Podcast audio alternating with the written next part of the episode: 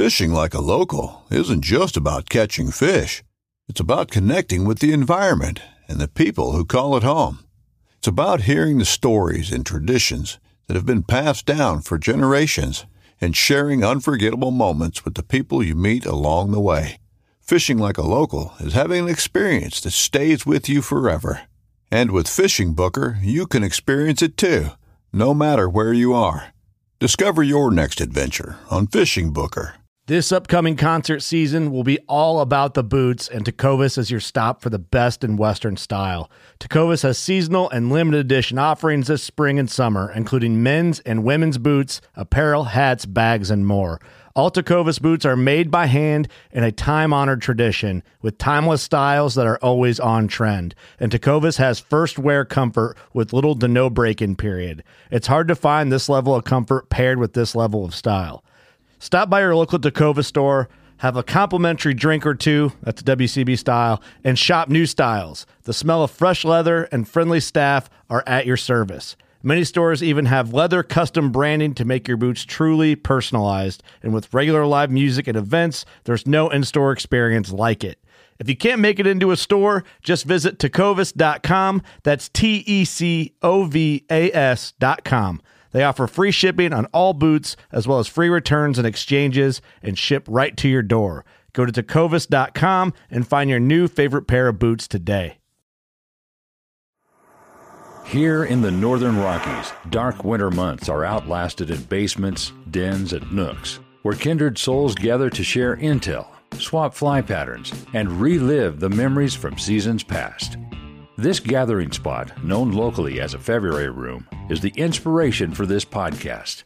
No matter the season, the door is always open to those with a fly fishing story to tell. Brought to you by CD Fishing USA, the North American distributor for Composite Development's fly rods and fishing accessories. Tech, precision, ingenuity, legacy. Go to cdfishing.us and follow us on Instagram, YouTube, and Facebook. Here's your host, Lauren Karnopp, and this is the February Room. Welcome to the February Room. Today, my guest is a close friend of mine, um, Michael Gibson, who's also the Idaho Field Coordinator for Trout Unlimited. Thank you so much for joining me today. Thanks, Lauren. I, uh, when you called and invited me, I, the first thought I had is she must have had somebody cancel. that is so not true.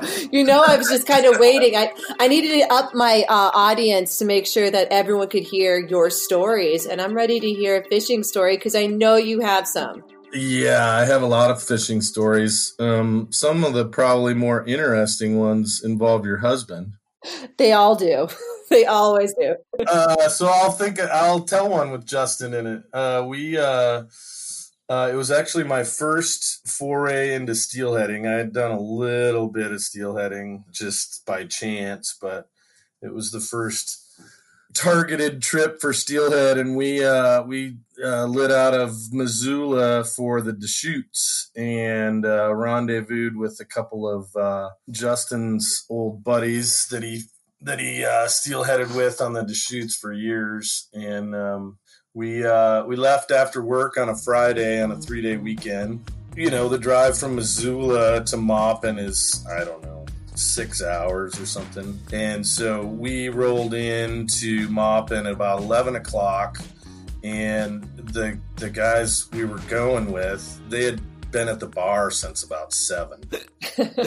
and so we we jumped out of Maupin and went to the put in um, probably got there at about one. And uh, so then there was a long discussion of whether we should set up tents and get up fresh in the morning. And it was decided that if we did that, we would probably get beat down the river by two or three uh, parties. So we uh, we decided to just launch. And so we we scrambled around the dark, everybody in headlamps got everything loaded up. By that time, it was about 4 a.m. So we were like, well, we can either sit around here and wait to get a little bit of light in the sky, or again, we can just get going. So we were not making great decisions that night. So we just decided to float. And I remember getting about not very far downstream, maybe a half a mile, and you could see with our headlamps that we were coming up on an island. And and uh, Justin was no, was Justin rowing my boat? I think Mike was rowing our boat. he hadn't been on that section in years, and and so he's yelling back to to the other boats of whether to take the left channel or the right channel at the island, and all that they would yell back to us is, "Yeah, that's the island." so we um we floated a little further, and Mike pulled over, and I was with uh was over there that weekend too. So he kicked us out of the boat, and we started we started fishing this run. Uh, fished it for about an hour, came walking back to the boat, and he was was asleep in the cockpit. and we're like, "Yeah, we're done. Let's go somewhere else." And he just he, he lifted his head up and he said, "Fish it again." Sleep. So we fished it again. Didn't catch anything. So anyway, we we moved downstream and uh, had a great camp that weekend. Um, we did mop into the mouth and uh, basically just floated into camp and then fished out of camp until we had to float out.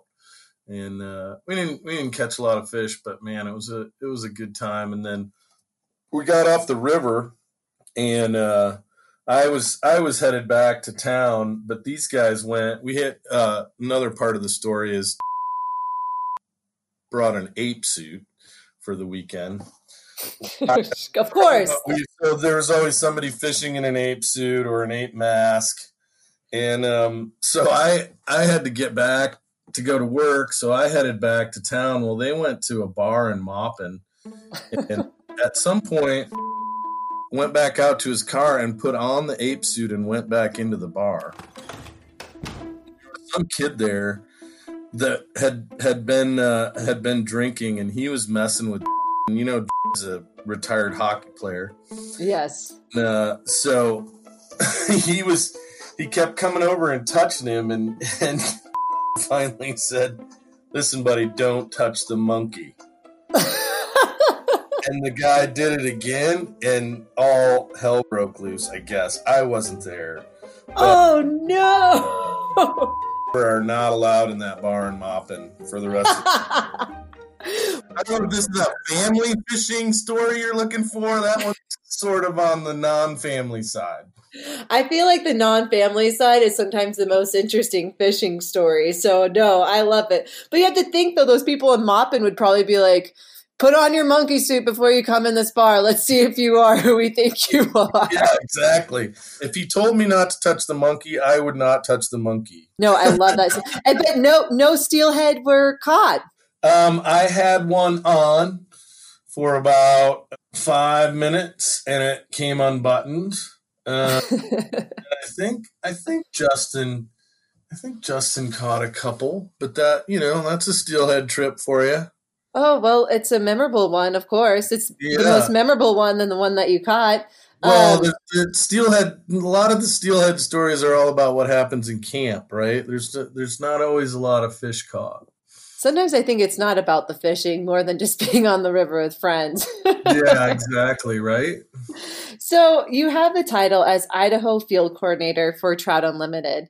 Can you give a little description of what that job title entails? Yeah, well, I work for our, um, it's called the Angler Conservation Project. Um, so we decided um, back in the early 2000s, you know, Trout Unlimited has always been sort of a uh, a rock rolling organization as far as you know we do a lot of habitat work and um, and then we had uh, a government affairs team that did a lot of work in DC but we didn't really have a ground game in the states regarding public land protections and state legislative stuff that was going on. And so we realized we needed field organizers out in the states to organize people that are passionate about um, hunting, fishing, recreating outdoors, clean water, and and bring those people to in contact with their elected leaders and um, people in the Forest Service, the BLM, And so that was originally called the Public Lands Initiative, and now it's the Angler Conservation Project. And so most of my work is sort of interfacing with federal land managers, state legislators, state agencies like Idaho Fish and Game and uh, Idaho Department of Lands, governor's office, in figuring out, you know, good policies that protect fish and wildlife and, and water.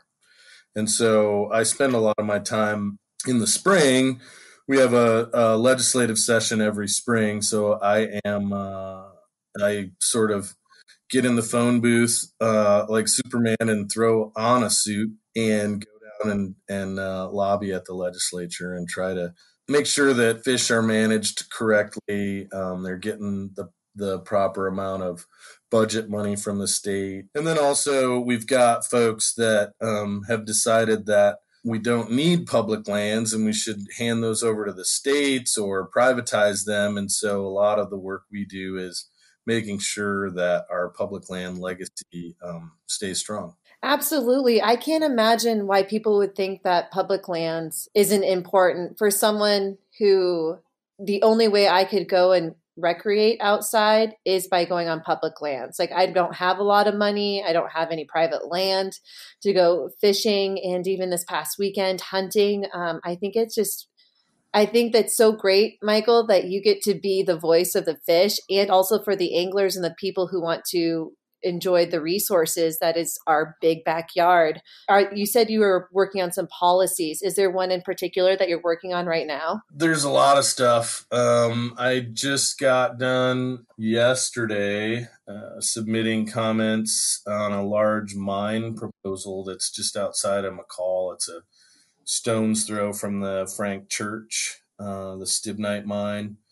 A company called Midas Gold has um, wants to remine an area. The place is kind of bombed out. It's been mined a couple, three times in the last century, and uh, they want to go back in and and basically remine. You know, they have better uh, processing facilities now, so they can get more gold out of ore than than they used to. So it makes sense for them to go back in and remine it, and it is just in. It is so far back off the beaten path that it's just a it's a it's a really awesome part of the world. Obviously there's some there's a lot of mine waste in there already. They claim they're going to go in and and mine it and then leave it in better shape than they than they found it but there's just a lot of question marks on that. So anyway it's at the headwaters of the south fork which feeds into the uh, the south fork of the salmon excuse me. There's i think four south forks that everybody refers to in in Idaho. Uh, the South Fork of the Salmon feeds into the the Salmon River. There's there's salmon and steelhead in there. There's bull trout in there. There's cutthroat in there. So we've been uh, we've been working hard the last couple months on comments on their um, draft environmental impact statement. So that's one thing we're we're starting to focus on quite a bit. And um and then as far as like state policies you know that's sort of a moving target. It changes every legislative session. In general we have a pretty conservative majority in the legislature. It's a super majority actually. And so a lot of our work in the state legislature is is defense against public land uh, takeover stuff. It's making sure that fish and wildlife are still accessible to to everyone. So you know, it depends on the day you ask me what we're working on. yeah, so much to work on and so much is at stake. Have you had a project in the past where you've seen the outcomes uh, benefit um, anglers and the fisheries? Uh, yeah, I mean, I think we have uh, as TU, we we have a lot of success um, in that realm. I mean, we do, you know, our our project work, especially in the the upper salmon drainage in steelhead salmon country, have been huge for creating habitat for struggling steelhead and salmon runs. The problem is uh, we've we've done all the work now, and we're still not seeing huge fish numbers because they're having a hard time even getting to Idaho. which is why we started working in earnest on policy issues surrounding the lower snake dams we just launched a, a big science report um, on the science behind dam removal on the lower snake and why we need a free flowing snake for these fish. And so a lot of the work we do takes a really long time, but it all ties together. So we've got these these folks doing this great habitat work in the upper salmon. And then we've got our policy crew um, me included, working on making sure those fish get there to use that. And so that's a that's a big campaign of ours, and we're hoping we can. the The steelhead and salmon numbers right now are are horrible, and so we got to do something, and we have to do something quickly. We'll see how that goes. Stay tuned. Yeah, I mean, if nothing happens, like do you have a idea of how long it'll be till like the steelhead aren't going to be thriving at all anymore? Like if it doesn't happen soon? I, I wouldn't be able to put a time frame on it. I mean it's yeah. it all depends. There's people that say it's all about ocean conditions and not about the dams but you know with climate change and and uh, and other things happening i don't see the ocean conditions cycling up anytime soon. I mean, you know, they're going to cycle. There's going to be good years and bad years. Each bad year on the fish gets closer to the very bottom, right? So yeah. we're trying to avoid the lonesome Larry scenario that happened with sockeye. And um, I, I try to be a glass half full kind of guy that we're going to be able to pull something off. We'll see. Well, it's amazing that there's an organization that's focusing on restoring these fisheries, having it be having access to it. I mean, I remember this was a while back, but um, like fracking. I think it was on the Green River. I can't be positive on that, but um, you know, the these companies come in like this is the safest thing we can do. We're going to go and frack this this right on this river and nothing's bad's going to happen. But we can't tell you what chemicals we're going to be using on this. We can't tell you uh, what kind of how deep we're going but we're going to frack and it's going to be safe. And then obviously it went sideways and it took a whole cleaning crew and it was based on trout unlimited going in there fixing it also having um, volunteers. And um, it's just incredible like how sensitive our ecosystem is and if yeah. you're taking care yeah. of it and we don't have yeah. people like you on the foreground like marching and taking these initiatives and going to the legislature and making policies i mean who knows what our future is going to be for our kids to access and, and, and enjoy the outdoors yeah, well, we have, uh, you know, I'm a, a big believer in Trout Unlimited and its mission. Obviously, that's my um, uh, who I work for, and and the reason I do is because of the work that they do, and we have we have just a ton of great people across the country doing pretty unbelievable work. And you've got to like in the case you were just talking to uh, talking about on the green river we're not opposed to energy development. We're not opposed to um, a lot of things, but we are really focused on making sure that they happen in the right place and they're not impacting fisheries and that they're done right. And uh, we joke in our program at the Angler Conservation Project because we do all the policy work and, and protection work, land protection campaigns. And we always say if we do our job right, we're going to put the restoration biologists out of work um, so I don't see that happening very right. soon. And there's a lot of stuff that happened well before there was even a Trout Unlimited that still needs to get cleaned up, unfortunately. But you know, we're we try to we try to be focused and and do campaigns that are reasonable that don't um, that don't shut out um, opportunity for other stakeholders, whether it be ranchers or folks that work on the land. Um, you know, we all drive cars. We know there has to be energy development, but we can do yep.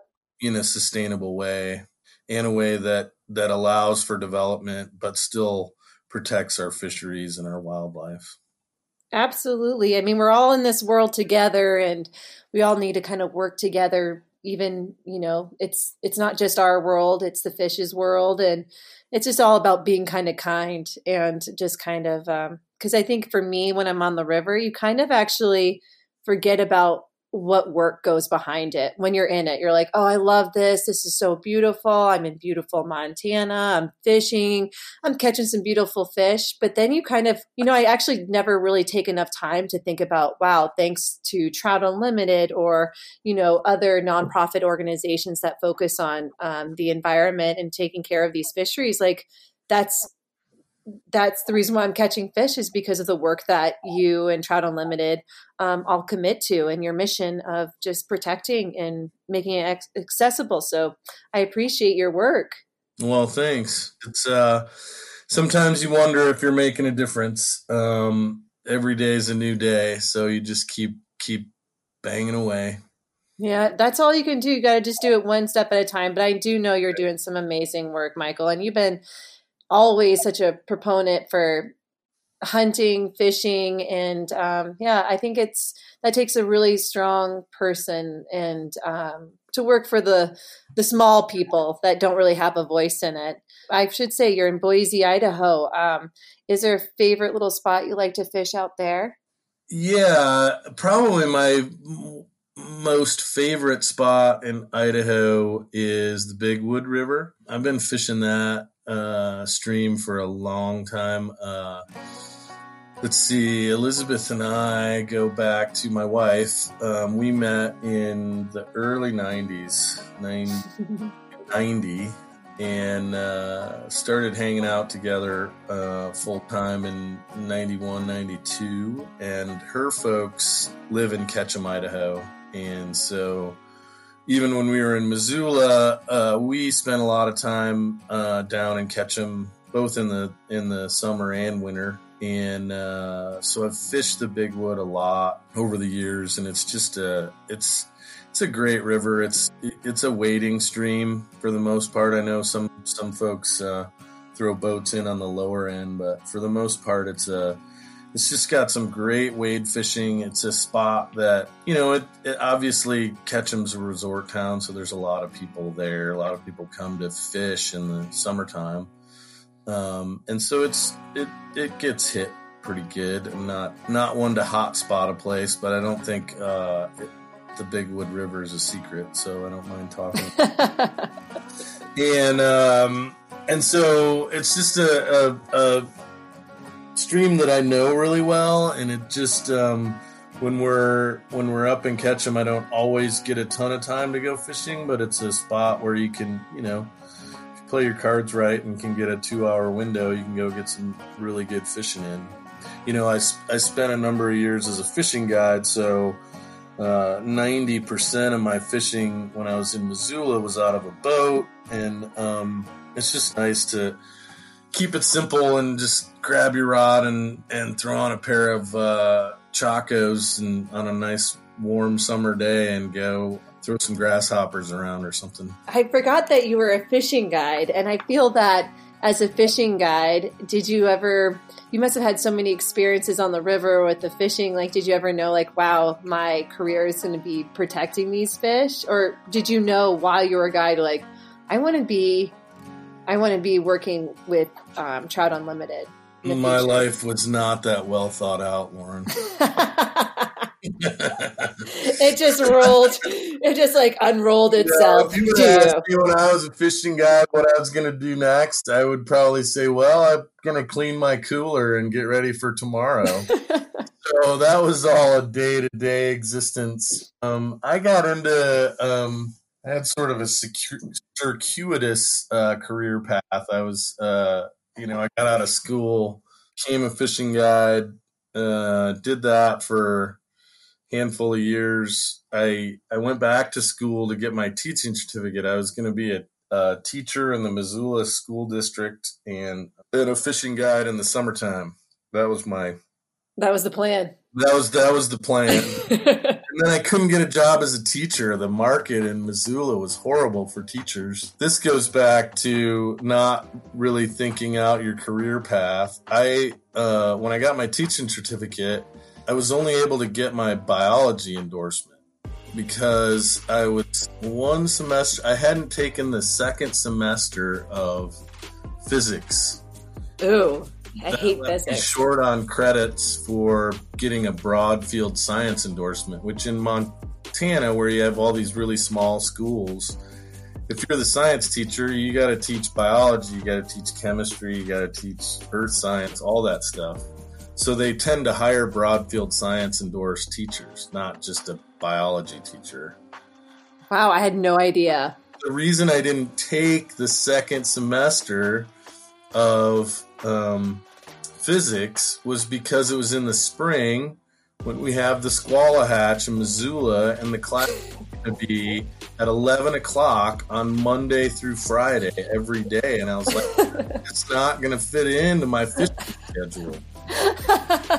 See, you're already a good biologist. And I went to the first week of class and realized that I was not going to get a good grade in that I just gave up on my on physics. But anyway, so I went back to school, got my teacher certificate, was trying to get a job as a teacher, doing substitute gigs, and then uh, a job came along with a local production company, company called Barrett Productions, and I got hired just on random happenstance to be a coordinating producer for their hunting and fishing shows. And so I did that for a while. And one of the shows that we did during uh, my tenure there was Trout Unlimited Television, which was a great show. The the host Tim Linehan, super good guy. Loved uh, producing that show, and got to meet all the folks um, that worked for TU and also our the grassroots folks. We'd go do trips all over the country and and meet um, volunteers that had done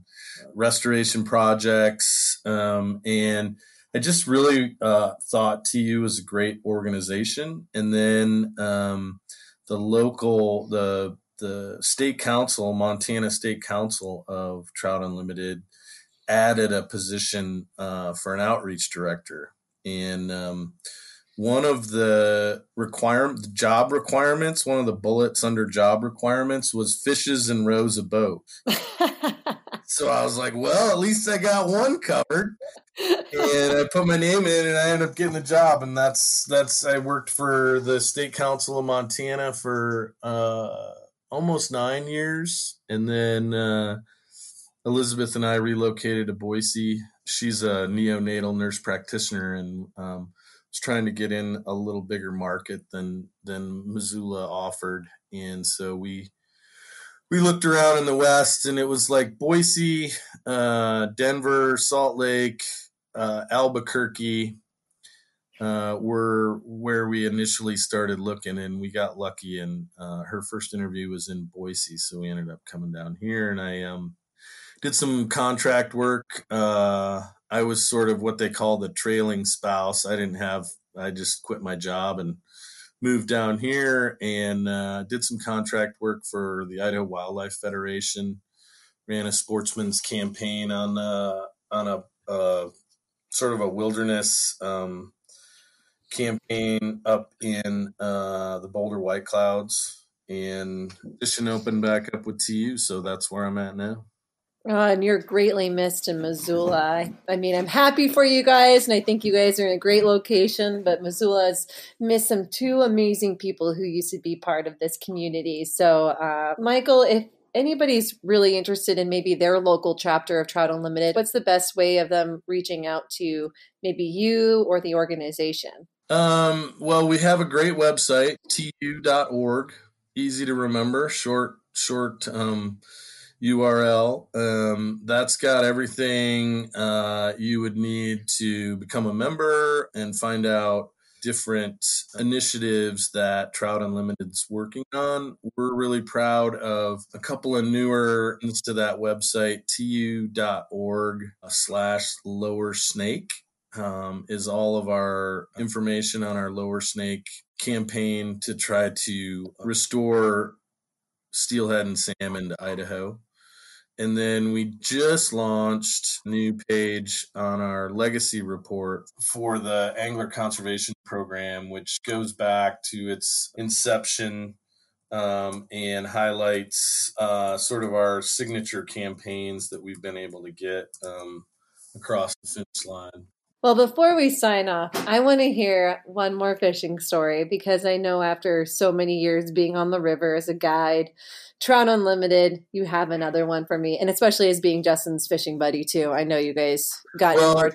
actually, I, I saved it. It's another Justin story, and you guys were down in Ketchum which was awesome. This was what uh three years ago now. Yeah, during the smoke season when it was yeah, so smoky in Missoula. Yeah, the refugees out of Montana and came down and were hanging out in Ketchum, and so we came up and. um uh, since I moved here, Justin and I have always, you know, talked about getting on the South Fork. I think he fished it producing a show with Jed a number of years back, and he was always like, "We got to go float the South Fork." So we got up that morning, and you guys had that Jeep that was um, so crappy. Jeez, and so we were gonna. Our first idea was to hook the trailer to the Jeep and tow the Jeep and uh, the the boat down to Mountain Home to the dealership, and then go float the South Fork, and then go back and pick up the Jeep somehow that that plan fell through. So we ended up having to get the jeep towed to mountain home. And so we we did that and then headed to the south fork. And um, you know it was just one of those days where it just seemed like getting on the river was not gonna happen. But somehow we pulled it off. And from the start of the day all the way to the end we were throwing big hoppers that day, like big hoppers. And um, we had fish coming up all day long. Went into a, to a, uh, a little back channel. I remember uh, Justin caught this beautiful brown trout. As he was landing that fish, I finally hooked the fish I was uh, fishing for, and ended. Up, I took a picture of him with his fish while I was landing this fish I had. Known how big this fish was, I would not have been fooling around and taking a picture of just. so I landed that fish and ended up being just think probably maybe not lengthwise, but it was the biggest trout I've caught in the in a in a river. Caught some big ones in in ponds and lakes and stuff, but it was just a huge red band, and it was just I don't know that day. Just every every time I think about that day, I got a whole string of pictures in my phone, and it it was one of those days where when we we were dealing with the car troubles early in the morning, you know, I was just like, ah, I don't think this is going to happen today. I just really don't think it's going to happen. It ended up being you know, just one of those days that sticks out. Um, weather was beautiful, and then I think we came home and, and had a great. Just ended up being a, a great day that I'll remember. Yeah, you know it's so funny though. I think me and Elizabeth, your wife, were getting kind of angry because we thought that you purposely decided to to dra- drag the car to mountain home so you guys could go fishing on that specific river. Because we're like they said they were going to go fishing closer and they're leaving us with the baby and the kid in the smoke and we think they just wanted to trail that car. Like you just you decided purposely to, to like to trailer that jeep all the way there to go fishing. I seem to recall a few angry and then the the the the thing about the South Fork is once you go down in the canyon, there is no cell service until yes. It's where we're like, okay, we're gonna be out of service for a little while. yeah. And then you guys got off the river and it was like ding, ding, yeah. ding. Yeah, yeah. yeah. the pictures. Obviously, super happy, and now it makes good for a podcast. So, um, I guess it comes full circle. You know, I mean, that was one of uh, Justin and I's more successful outings. We've had a few where it, uh, especially bird hunting, where um, they they sometimes go awry. And the awry ones are the ones that are most memorable. But it's also like when you're with the good friends catching amazing fish. That's even that that's the icing on the cake. Yeah, it was it was a pretty cool day. I'll definitely remember it for a long time. Well, I really appreciate you taking the time to talk with me today, Michael, and I appreciate the work that you and Trout Unlimited are doing to keep our waters public and keeping the fish protected. And um, yeah, I definitely going to keep an eye out. And also, I have to say, just look at your local chapters because sometimes they have fundraisers, and the best way to maybe support your organizations is by going there, try and put some money down on some cool artwork, and that you know that all goes towards to protecting the waters that you love in your neighborhood. So Thank you again. Yeah, well, I appreciate it, and um, I would just tell folks, yeah, um, find your local chapter, stay informed, get involved. Uh, we need everyone's voices, uh, especially on public lands protection, and definitely for clean water and fish. Go to thefebruaryroom.com where you can access a complete library of our podcast and read more about our guests, their fishing stories, and favorite fly patterns. We're always looking for exceptional fly fishing yarns, and if you have one to spin, shoot us an email at info at thefebruaryroom.com. The February Room is always free, but if you feel like throwing a nickel in the pond, we appreciate any additional listener support. For companies and individuals interested in sponsorship opportunities, please contact us for our media kit. Thanks for stopping by the February Room and we'll see you down here next week.